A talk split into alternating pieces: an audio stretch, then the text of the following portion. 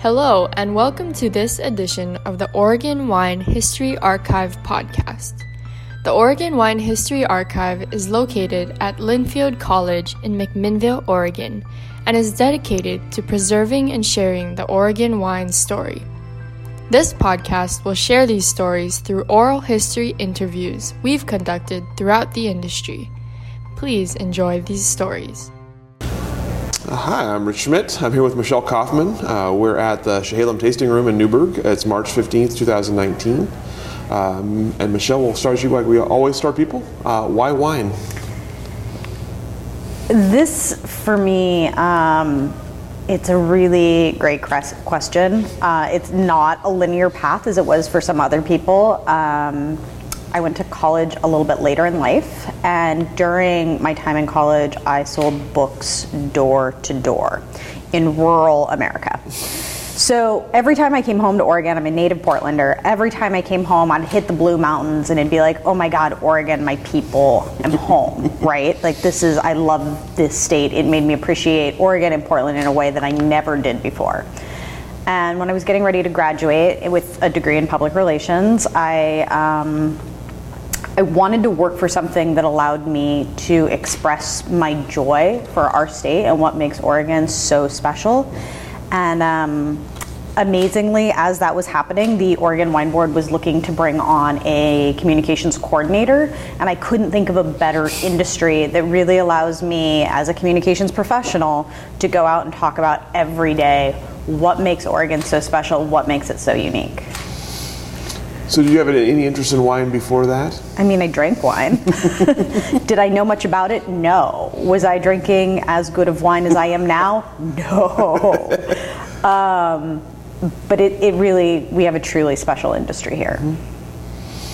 So, you said you studied PR, journalism, yep. uh, when you were in college. Uh, what did you think you would do? Um, so I, right out of high school, didn't think I needed college because, you know, when you're 18, you're super smart and you know everything. Um, so I woke up somewhere right around 22 and was like, I've made a terrible decision. and so I decided to go back to college. And originally I thought I wanted to go into radio and broadcasting. And in my first term, fall, ter- fall term, freshman year, discovered public relations and that that was a thing. And I was like, that's what I want to do with my life. And so everything from that point on was how do I become a public relations professional?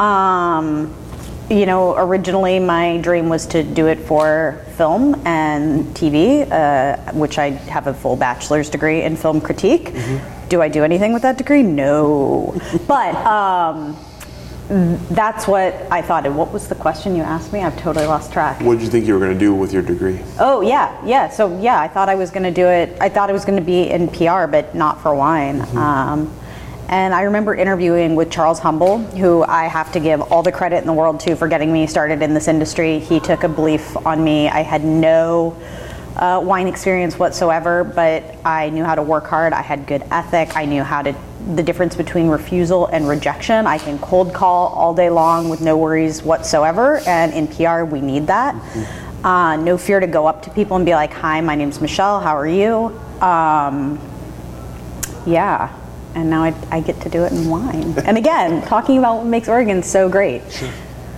So you mentioned Charles Humble uh, yeah. at the wine board. Um, tell me a little bit about when you found this position out there, your process to applying for it and then getting it, and then what yeah. it was like when you started. Yeah. Um, so I had been talking to a high tech PR company um, about their internship program. And when all was said and done, I missed their internship program by about a week. And the recruiter that I was talking with really loved me, loved my attitude. But again, this is a big firm, so they're very strict on when they let people come in, and I had clearly missed that window. And she says to me, I have a friend that's recruiting. Do you mind if I pass along your resume? And I think to myself, sure, go for it. Like, what's that going to do? And two weeks later, I get this email from Charles, and he's like, you know, we're, we're looking to bring on a intern and potentially a communications coordinator. Would you be interested in coming in and having an interview? Mm-hmm this is on my birthday. um, I'm like, yes, 100%. So I go in and we have the most fabulous interview that I've ever had. Uh, I knew that I nailed it instantly. And I remember him asking me, uh, Do you drink wine? Of course I did, but again, my answer was not good. I, at the time, I drank very cheap Syrah. Um, I still love Syrah, but not that quality of Syrah. Um, and I hated Chardonnay. Hated Chardonnay. And I remember saying something to that effect in the interview that I really didn't like Chardonnay. And Charles just laughed with like this deep, visceral, like belly laugh. And he's like, Don't worry, we'll get you a good one. And actually, to in that credit, Chehalem's INOX Chardonnay was the first Chardonnay that really started bringing me on to the Chardonnay bandwagon. And now I like them crisp and dry with some oak, a little buttery. Like it, it all is about the food and what I'm eating and who's making the wine. And if the quality is there, the Chardonnay is delicious. Um, so yeah, that's how I that's how I got hi- I got hired. It um, I was hired two weeks before I graduated. I started interning, and then I was offered the position of communications coordinator about three months later on the day of my 10 year high school reunion. so that was fun to get to go to that and be like, oh, yes, look at me, I'm so fancy. Um, and it was a lot of hard work. You know, the first probably year, I shut up and listened. I didn't do a lot of talking. I did a lot of reading. I did a lot of tasting. Um, but I learned who the players were and how they were important. And then I spent the next three years cultivating relationships with the media, but also the industry, um, and, and, learning the industry inside and out. Um, what were some of the biggest knowledge gaps you had when you started? What was it, what was the hardest thing to learn? Wine. I knew nothing, like truly nothing about wine when I started. Uh, I still don't know as much as I should. Um, but as we know about wine, the more you know, the more you don't know. Um, so yeah, that, that was the biggest thing. And that came down to reading and tasting and reading and tasting and reading and tasting. And I think that I have a fairly good palate. Um, I would never want to be a wine writer or wine critic, and I definitely don't have the science skills to be able to be a winemaker. Mm-hmm. But I love that I get to work in this field where I can still be involved in it and still elevate it.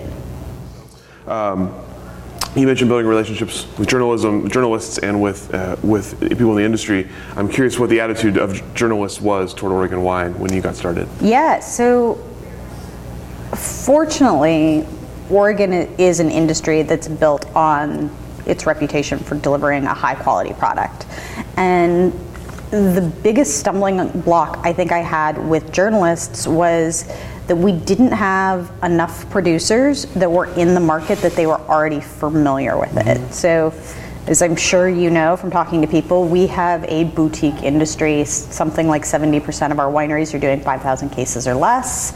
Um, many of them are not in national distribution, and so that is the hardest point. It wasn't even that the writers didn't want to cover it, it's that their editors won't pick up the piece, mm-hmm. right? Mm-hmm. Because if the wines aren't available, nobody's going to get it. Sure. Even a travel piece, they'll do a travel piece, come to the Willamette Valley, go to Southern Oregon, come out to the Columbia Gorge, get some wine, and they'll include two or three wines that you're only going to be able to find in the market. But the bulk of them, they want people to be able to go out and pull that off the shelf or find that sure. at their restaurant so that they are familiar with the product when they go out. And it's this sort of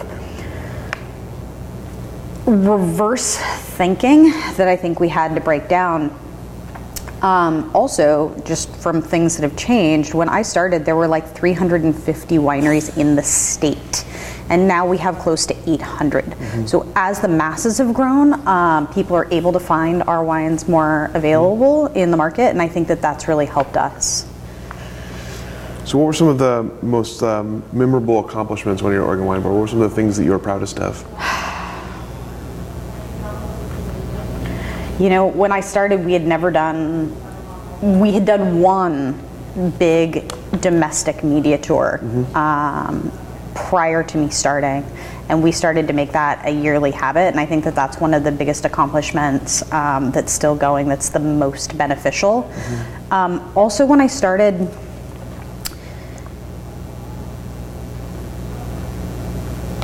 it, it wasn't, we didn't have the best um, how do I say this?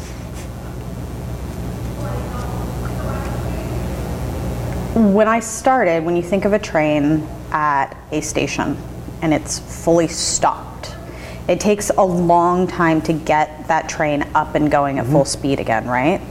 Um, when I started at the wine board, it was like a stopped train. We were doing some programming, but we weren't doing it to the best of our ability. Um, the entire staff had just turned over.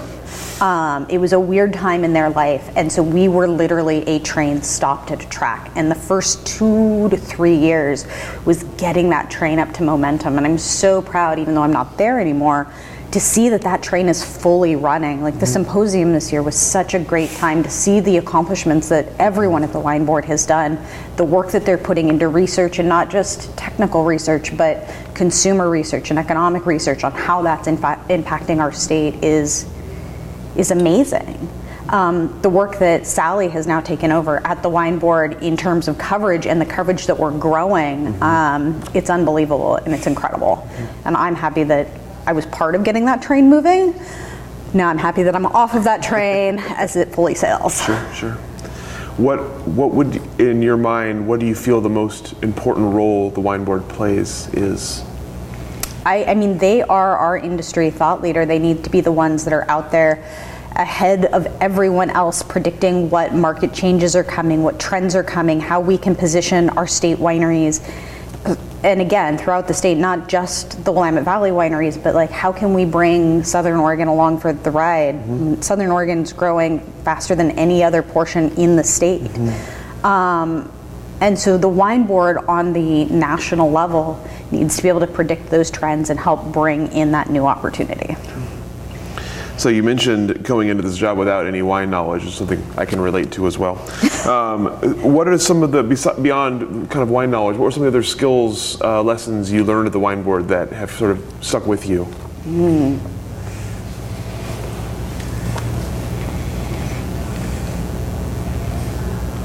I think being being nimble and agile um, because we are a state agency and we did not have a lot of money. So how do you make a dollar spread out, right? And how do you show equity, you know, to the entire state? And again, not just the Willamette Valley. And I'll tell you, I joke when I, I tell this joke a lot to other people when it when you're dealing with writers. Um, they'll call and it's you know everyone wants to go to the Eyrie Vineyards because that was the first one in the Willamette Valley. Uh, everyone wants to go to Domaine Drouhin because of the French connection, and you can't just go to those two places. You have to share the love and you have to spread it out. Um, so finding ways to do that and to achieve like the accomplishments that maybe a journalist might want without going to the same people every time and making sure that they get some of those other smaller gems. And part of that, you know, go, goes back to knowing, like I, I talked about having relationships in the industry, knowing the producers and mm-hmm. tasting their wines and going to these industry meetings and getting out as much as possible. And when I didn't have that knowledge, having those connections at the regional level where I could call, you know, when Michael Donovan was on the board or, mm-hmm. you know, Terry Brandborg down in Southern Oregon or even Sue Horstmann when she was the executive director and being like, okay, who? And and touching with them so that we're not going to the same wineries that they're going to. Again, sharing that love and having that bigger global picture of who's on first. I'm curious, um, as you're developing these relationships, uh, what is the industry's response to the wine board and to you personally? Are they excited to work with you and get pub- publicity? Are they? Are you an annoyance? Are you a burn on their side? Is it somewhere in the middle? Uh, it probably depends on the day and the week and the time that you ask. I definitely got emails where I'd be like, hey, can you come to this winemaker thing on a Sunday afternoon? And they're like, Michelle, it's Mother's Day. And I'm like, yeah, I know, but they're here. so it can definitely be both, but I think it's all in the approach in the ask. And I never took anything personally because it isn't personal. It's that difference between refusal and rejection. They aren't rejecting me, they aren't mad at me. They just don't want that offer. They're refusing that offer. So then, how did you come to find yourself working for Stoller? Um, so I had been with the wine board for s- just shy of six years, a couple months shy of six years, and um, right around the holidays, right around um, New Year's Eve. My husband and I had had a heart to heart about what do we want to do? Where do we want to go? You know, we're still young. Um, we don't own our house yet, but we kind of wanted to rent a house before we bought a house to know what we might want from a house when we do buy. And we couldn't do that in Portland. And I didn't want to drive for an hour into the valley.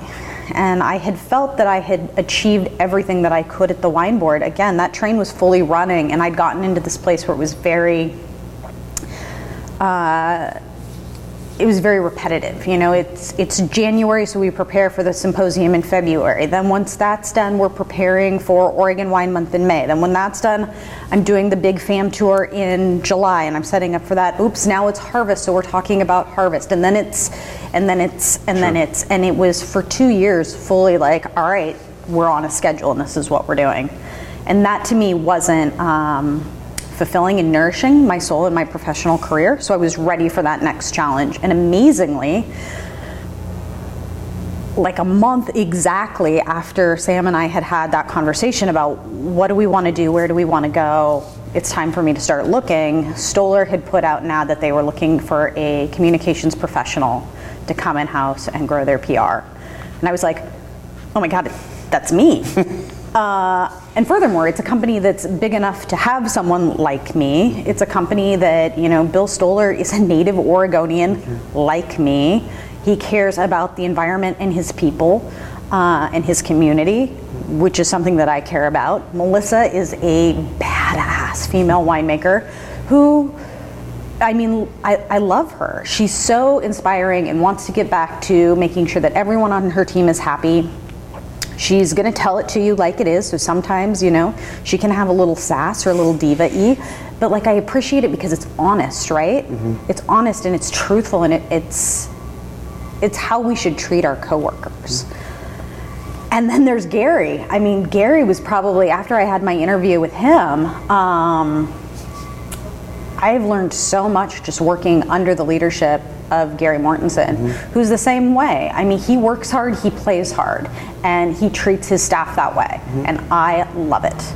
I love it. I can tell you love it. so tell me about the process. You mentioned interview with Gary. Uh, yeah. Uh, the process of getting the job, and then what their expectations of you were. Yeah. So um, they had been working with Dixie Huey at Trellis mm-hmm. Growth Partners.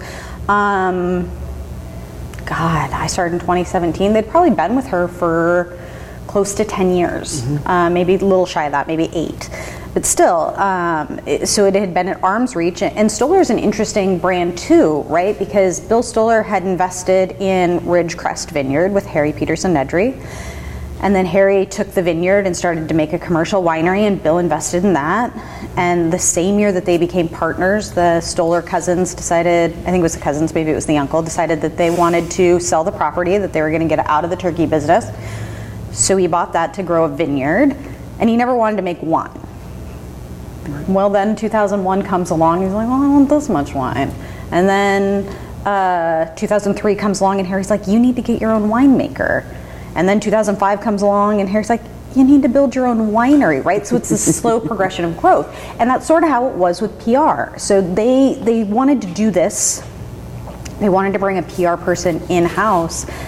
And um, we came, we talked about it. We talked about, you know, I came with a list of questions. What are you doing? What are you not doing? What do you think of? And it was like a three or four hour interview.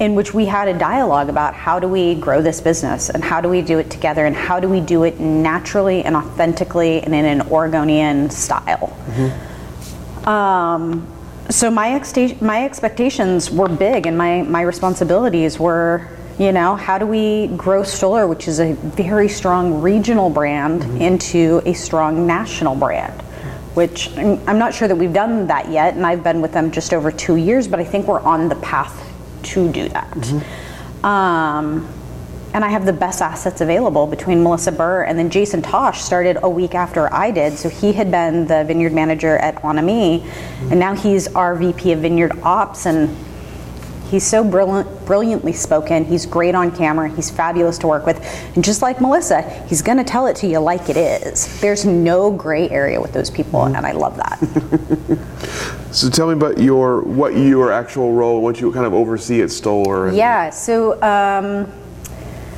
When I started, Betsy Hannaford had just left a couple months prior. She had been in the marketing role. And then they had Dixie for PR. Um, and when I started, we had Austin Raz on staff, who was the digital brand manager. Uh, and, and with Betsy, they were a cohesive team on the marketing side, but again, you still had Dixie doing PR.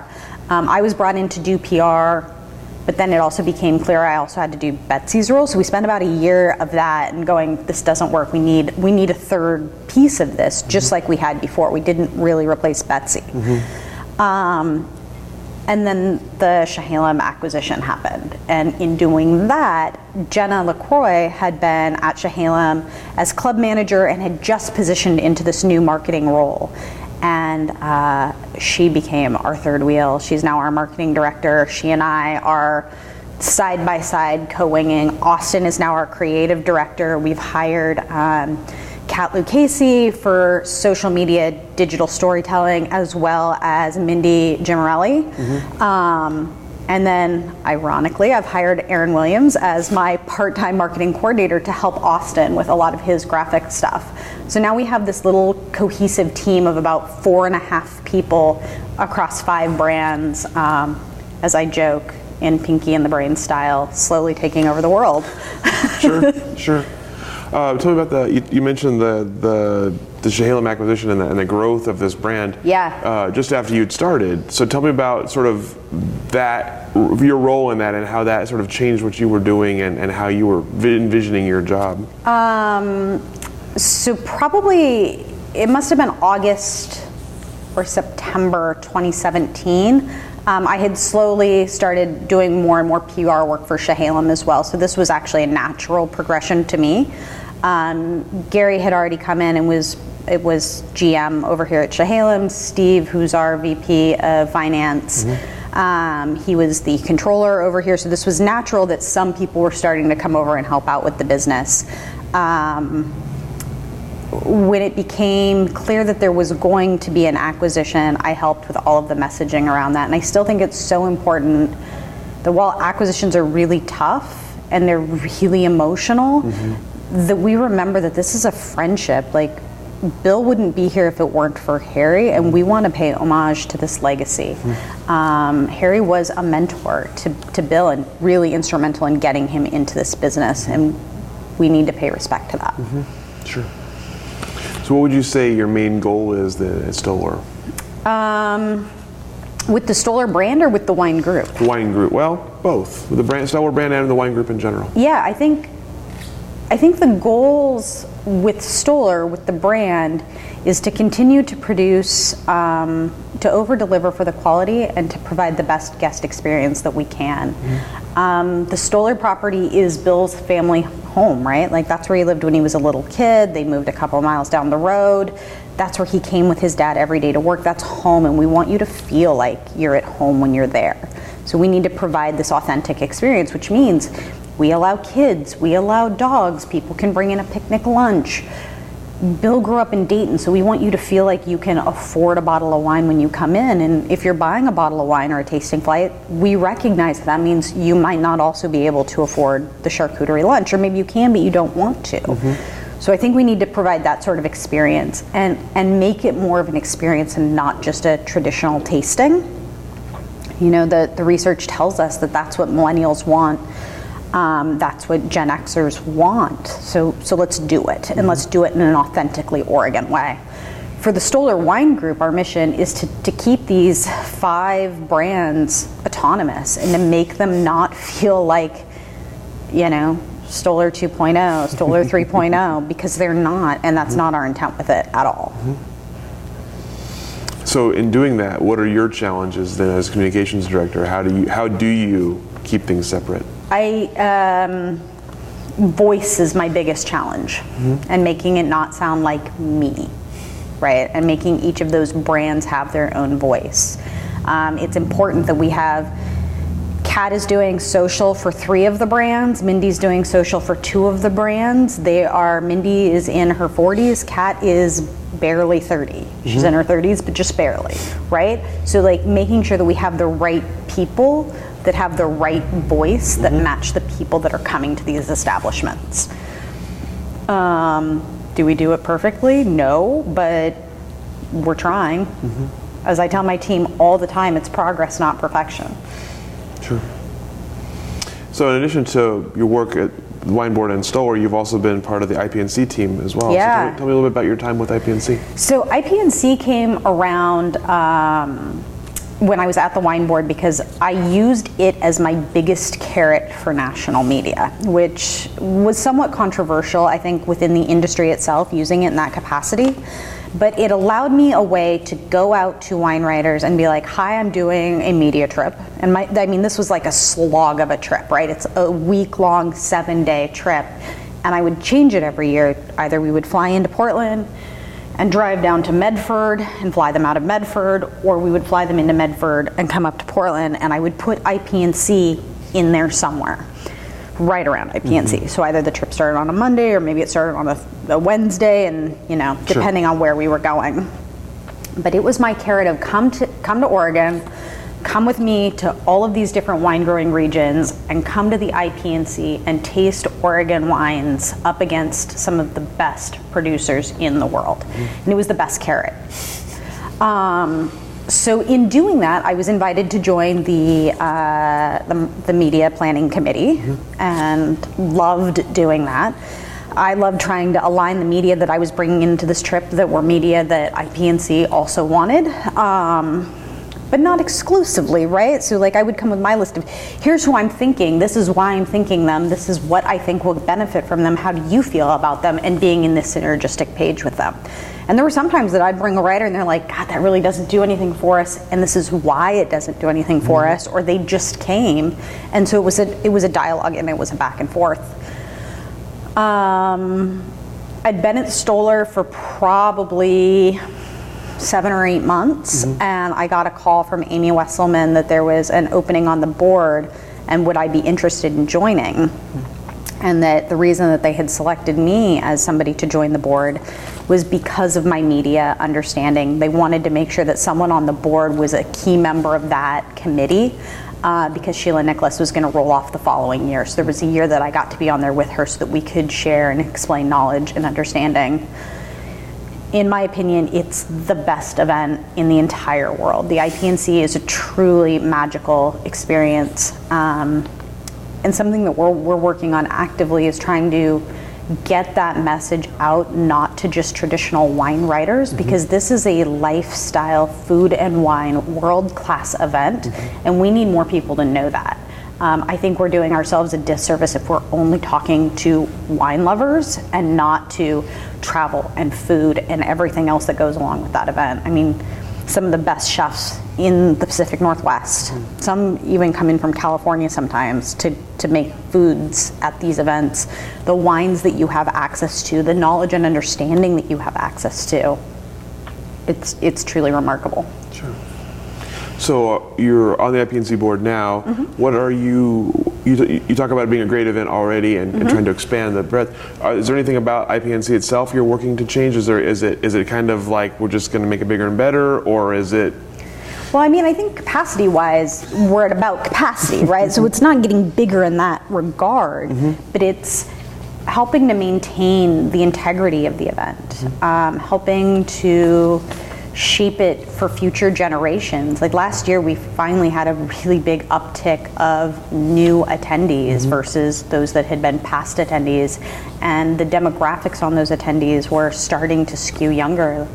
If we want this event to be around for the next, you know, hundred years, we have to get the millennials on board. And while not all of the millennials have money, some of them do. So how do we how do we find ways to market this event to them and to get them aware of what this event is? Um, and I think those are our biggest goals and challenges. Sure. And you're also on the marketing committee for, or were on the marketing committee for the Willamette Valley Wineries Association. Oh, I still am, yeah. Still are. Yep. Oh, it's hard to tell a little bit with current. Yeah. Um, tell me a little bit about your work with that. Yeah, so um, being Willamette Valley Wineries, we need to have a direct tie to our local regional association. Um, again, my background is in PR, so that's my voice that I bring to that committee. Um, and I'm working on the branding and strategic strategic positioning, uh, branding. I don't remember exactly the time, but that's that's my pod. Like, what's our strategy?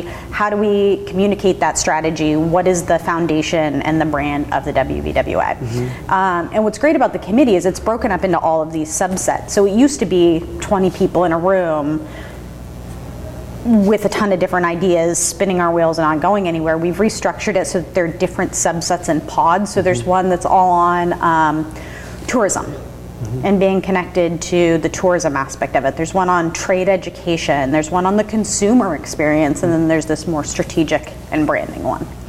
Um, and so we tend to meet in our smaller groups, sometimes more frequently than others. Um, and then we report back to the greater committee. And what, so um, you're obviously you're, you're pretty well positioned as Willamette Valley Winery Association. You are the kind of the, the crown jewel of Oregon industry, the one that's at least the most well known. So what is it that you are worried about for the future? What are you trying to change or fix? Um, well, we all need more consumers, whether that's the Willamette Valley or Southern Oregon. Mm-hmm. So we need to get people to recognize that and to come here. Mm-hmm. Um, I think our biggest challenges right now are making sure that when the consumer does decide to come to the Willamette Valley, that they have the resources that they need to effectively plan a trip uh, and make a successful trip. Not sure that we have that yet, but we we are definitely having discussions on how to make it better. We also need to know who our consumer is so that we can do a better job communicating to them. So the WVWA as well as the OWB have both completed some research studies, some consumer profile research studies, which ironically we just delved through yesterday, looking at the findings, trying to suss out what we're going to do. And, and I think collectively as a group, we thought from this research we would have these are our markets, this is our consumer. And what the research told us is no, we actually have a myriad of consumers. And so we need a myriad of strategies that matches that demographic uh, and go after it in that way versus we're going to Texas and we're going for boomers. Like, that's not what the research told us at all. And we need to be the thought leaders of driving that uh, driving that. We need to be the thought leaders of driving this. And we need to do a better job communicating with our tourism partners, right? So Visit Willamette Valley brands itself as Oregon Wine Country. These two organizations need to do a better job of communicating when wine is involved, relying on one another, or when tourism is involved, whether that's, you know, booking hotel stays or the other things to do in the Willamette Valley, we need to be sharing this information and working in lockstep with one another. Um, and I think we're getting there. Mm-hmm. We're definitely not there yet, but we're getting there.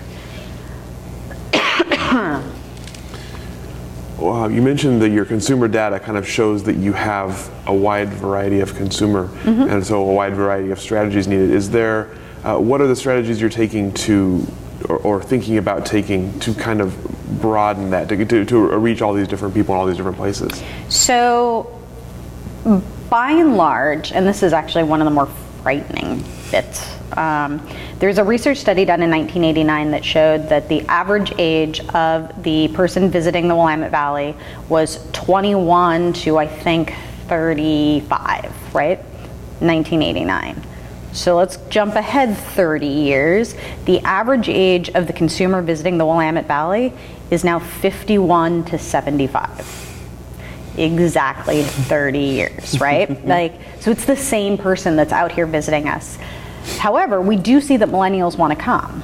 We do see that Gen Xers want to go out and they want that experience. They're visiting fewer wineries than the one that's coming in droves. This this late Gen Xer. Mm-hmm. Um, they're doing more things while they're here. Like one of their prime motivators for out of state tourists that are coming to Oregon is outdoor activity and recreation. If it's an international guest coming in, it's 30% of them want this outdoor activity. So if we think of the traditional consumer that's here, if we think of the boomer, they're going to be looking um, on winery websites, in magazines, in publications, at scores to design a trip. Mm-hmm. The younger Gen Xer or millennial is not going to be on that. Their primary driver is word of mouth, which also includes social media. So there needs to be these two different strategies that we're playing for this long game. And again, we need to be working more with our tourism partners for a more cohesive um, habitat mm-hmm. of resources to give them to plan a trip and make this more effective. So you have uh, obviously helped us quite a bit when it comes to planning oral history interviews with Stoller Group. This is our, our fourth Stoller Group interview, I believe. Mm-hmm. Um, why do you think it's important that we do these interviews and capture these histories? Because the history is going to inform the future, right? And and we have to have it somewhere. Like everything goes back to what happened before so we don't repeat the same steps or we can capture this little snapshot in time of where we were. I mean, in, in the eight years I've been in the industry, we've grown something like 64% in the terms of number of wineries and number of brands. Mm-hmm. We need to capture this while it's happening because all of a sudden we're going to look back and be like, whoa, we're now a thousand wineries. We're now 2,000 vineyards. We're now the second largest producing wine state. Not that I think that that'll necessarily happen, but you know, like we need to capture it while it's in the moment, while it's fresh, while we're thinking about it, rather than waiting and looking back and remembering things that we can't remember. Sure. So you've been involved in, even though it's only been eight years in the industry, you've been involved in a lot of different places, a lot of different perspectives. I'm curious. Uh, you started you started by working for the statewide agency, focused mm-hmm. on bringing people to the whole state, bringing. And now you're focused on an individual, one individual company within it. Uh, I'm curious if your perspective on the industry has changed, going from larger to more focused, or if you still have kind of a the same general industry perspective that you did when you started. I've learned a lot more being in house versus being at arm's reach. Like, there are some logistical realities that I had never considered when I was working at the wine board. And now, being at one brand, I see, like, you see the wizard a little bit more, right? um, and I like that. I miss getting to tell all the stories, though. I like it when I get to collaborate with other wineries on projects. I like it, you know, I helped the Dundee Hills went out and got a grant to do a media tour last year, mm-hmm. and I loved, I joined that subcommittee and we helped plan this tour and talk about what makes the Dundee Hills special, what makes us all special. Because I think when you can talk about the whole, you get to see the parts a little bit more, right? It might not be as intuitive, but I, it, it's that collegiality that Oregon is known for that we all love. Mm-hmm. And now you inter- you've interacted with people throughout the state and people throughout the industry from a variety of perspectives. Do you, as you've spoken with people and worked with people, do you get the sense that that most people view the challenges facing the industry in roughly the same way, or do you feel that different people, different parts are, are looking at different challenges uh, and, and having different having different concerns about the future? Absolutely. Yeah. I mean, it depends on what their background is, right? So I do PR and marketing to a lesser extent marketing, mostly PR. But, right, I'm in that sort of role. And so mine is about positioning and messaging and getting the guest here. And yes, selling wine, but not in that traditional method of selling wine with what it is that I specifically do. Mm-hmm. Um, but if you're the winemaker and you're a small winemaker, let's say, you know, you're your Rich Cushman out in the gorge, right? Like that's a much more narrow focused. Mm-hmm. He's the winemaker making these decisions versus me as a marketing person. And so the things that he's going to be worried about are different than the things that I'm worried about. And so, what are the you talk about worried about? What are the challenges that you see uh, coming down the pike? What are the things that are you're concerned about for your job specifically? Um, I mean, we, we get we have to position better and let me rethink about that because I know I know what I want to say, but how do I say it? uh,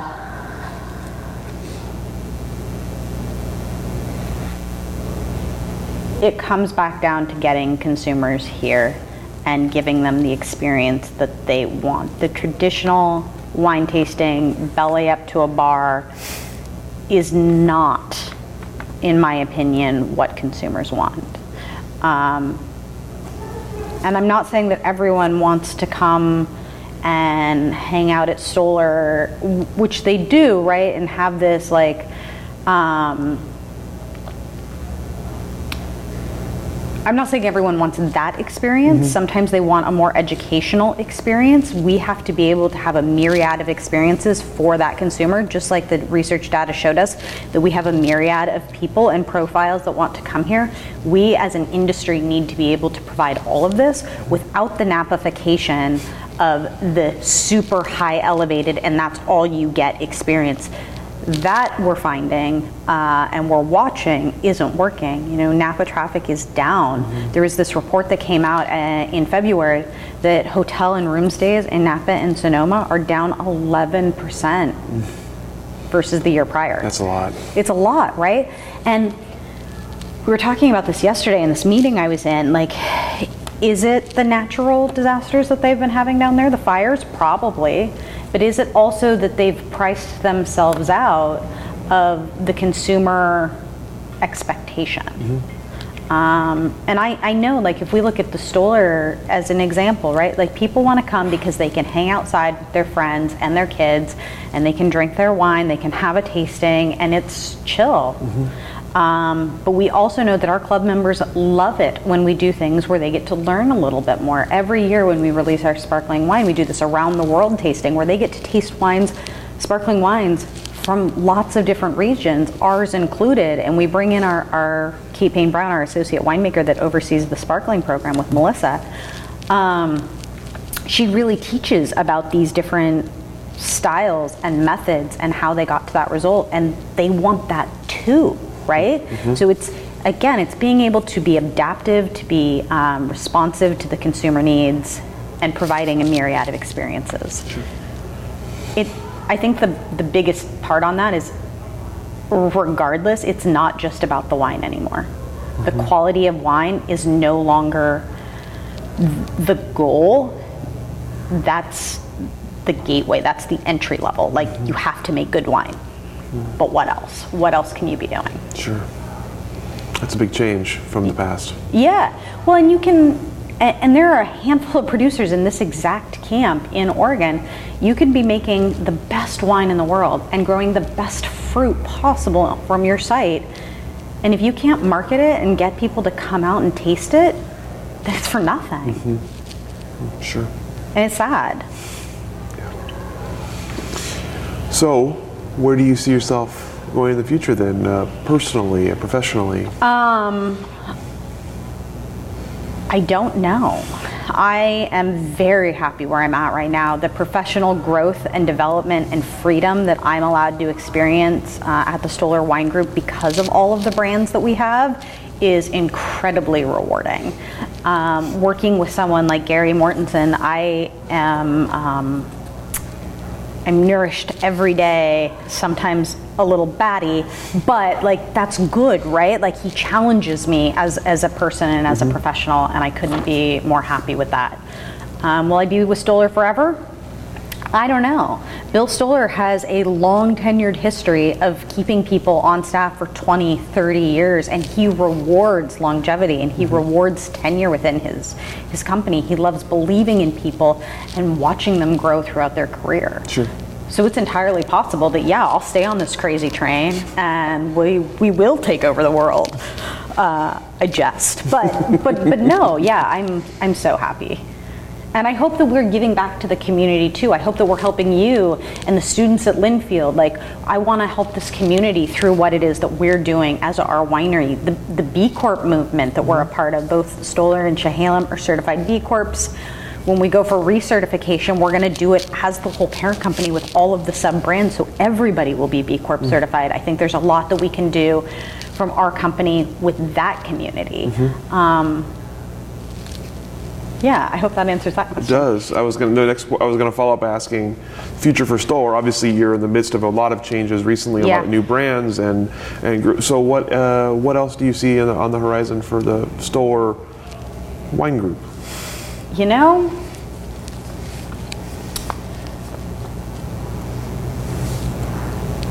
I would almost bet that we're not done growing, um, but that we need to do it in a way that's authentically Oregonian. Um, we need to do it in a way that is mindful and respectful of our neighbors. Um, So what that looks like, I, I have no idea. But I know that everyone on throughout our company at each of the brands is a gamer. and that all comes directly from Bill all the way down. Mm-hmm. And what about the industry in general? You know, we always ask this what do you see in the future for Oregon wine? You have a very interesting perspective on this. I, I think that we as an industry will continue to grow mm-hmm. and will continue to thrive. Um, climate is definitely going to impact and change some things. Mm-hmm. Um, I'm not sure that I could predict how. I'm not sure that anyone could. Um, I mean, it's been a really weird spring thus far. Are we back on a normal trajectory? I don't know. Um, hopefully, it's not a 2011 again where we stay cold throughout the year. But if it is, we know we're going to have some killer wines five years later. um, yeah. I foresee with the growth that we've had we're probably going to have some setbacks. We're probably going to have some businesses that don't make it. We're probably going to have some other brands get purchased up, whether that's by California or France or Washington or even within Oregon, like we've done. Um, and I think that that's natural as long as it's done with the same mentality for collegiality for which we're known. Mm-hmm. And I think that we can't, as an industry, lose sight of that. Well, that's all the questions that I have. As you know, I always ask at the end if there's anything else you'd like to talk about, anything I didn't ask. I don't think so. Open, even open forum with an open microphone here. Yeah. So. Was there anything that you guys want to ask that isn't on this list yeah. from what I've said? Have at it. Any questions? Yeah. Oh, it's a good question. Okay. Yeah. Uh, being a woman in the wine industry, uh, obviously you're not a winemaker, but you're still a woman in the wine industry. Tell us about your experiences. Um, mine are probably uh, less important or less um, groundbreaking than other women in this business because I'm in marketing. Mm-hmm. And the data shows that women in the industry are in marketing. Like we, I saw a research study recently that I think in California it was like 50 some odd percent of marketing roles were women. So for me, I, am on a level play, playing field, but being with the Stoller Wine Group, where you know more than half of our senior leadership is made up of women, mm-hmm. throughout the company, more than half are women, um, or at least half are women. Um, it's fantastic to be a part of that mm-hmm. and to watch that growth and to be in, in such a supportive environment.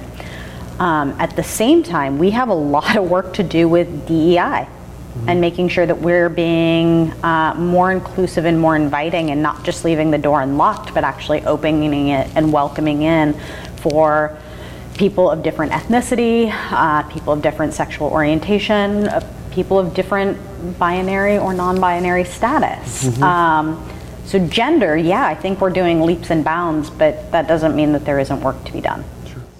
Um, I was just kind of wondering about the challenges and kind of like the learning curve that you or your team has had to um, go through in terms of marketing and reaching the younger um, generations.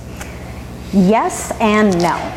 So we, I made the mistake when I first started at Stoller of letting um, a couple of younger girls come in with under my guidance and really run our social channels and we did not see much effect with it we didn't see our engagement growing. We didn't see things. It, it was stagnant. It wasn't detrimental but like it wasn't the results that we wanted. And at the end of the day i had this realization that social media is still just marketing. It's still just communication. And so you need somebody that's a strong master at those disciplines behind those channels, doing it in a way and telling that story uh, that's going to reach to the demographic that you want to get at. So, how you do it again is who is your consumer, who is your, your base, and the way that you tell that story. Um, or the channels that you're on, you might alter to meet where that audience is at. But at the end of the day, it is still just marketing and communication. It's an interesting way of putting it. I always wonder like how um, like older generations attack like the younger generation and if it's like difficult to navigate like that technology or I think for some people it is, right? But again, if we go back to the and, this is sad. It's sad for the small guy who can't afford someone like me on staff or can't afford an agency to help them and so they're trying to do it all. Yeah, they're probably not having the same results that I'm seeing um, being a marketing professional and a PR professional. Um, but if you know those disciplines, you, you understand how how to utilize those channels for marketing. Mindy is a great example. So Mindy, who does our social and our content creation for Chehalem and for chemistry, um, she's in her early to mid 40s, I'm going to guess. I don't actually know how old she is, but she got it. She's a marketing professional who got into social when it first became a thing, and so she has grown up in her career as social has grown up, and so it's been really easy for her to adapt and understand how these things work. Um, and as any good marketing professional should, we need to pay attention to technology as technology changes and make sure that we are staying relevant with how this technology is going to affect our business. Having a website is no longer like like that the web, the digital sphere is the playing field. So if you don't have a strong website that's SEO friendly and optimized, that's ready to, to change on um, uh, mobile, right, or, or other devices, you're not even playing the game. Mm-hmm. You're off on the sideline doing something else, or maybe you're still in the parking lot. Like, you're not even playing the game. These are the barriers to entry these days. Um, so we have to recognize that and that it's changing. That's cool. Thank you. Yeah. And thank you. Yes, if there's anything else, I'll no. th- thank you for your time and for your answers. And we'll go ahead and wrap it up. Thank you. Thank you for joining us for this edition of the Oregon Wine History Archive podcast. And thank you to all the supporters, partners, donors, and interviewees who have made our project a success. Be sure to check out our website at OregonWineHistoryArchive.org for more interviews, plus photographs, wine labels, and more and stay tuned for more interviews as we tell the story of Oregon wine. The Oregon Wine History Archive podcast is brought to you by the Oregon Wine History Archive at Linfield College. The executive producer is Kiana Anderson. Producers are Rich Schmidt, Rachel Woody, Stephanie Hoffman, and Camille Weber. And a special thanks to all the Linfield Archive students who have contributed to these oral history interviews over the years.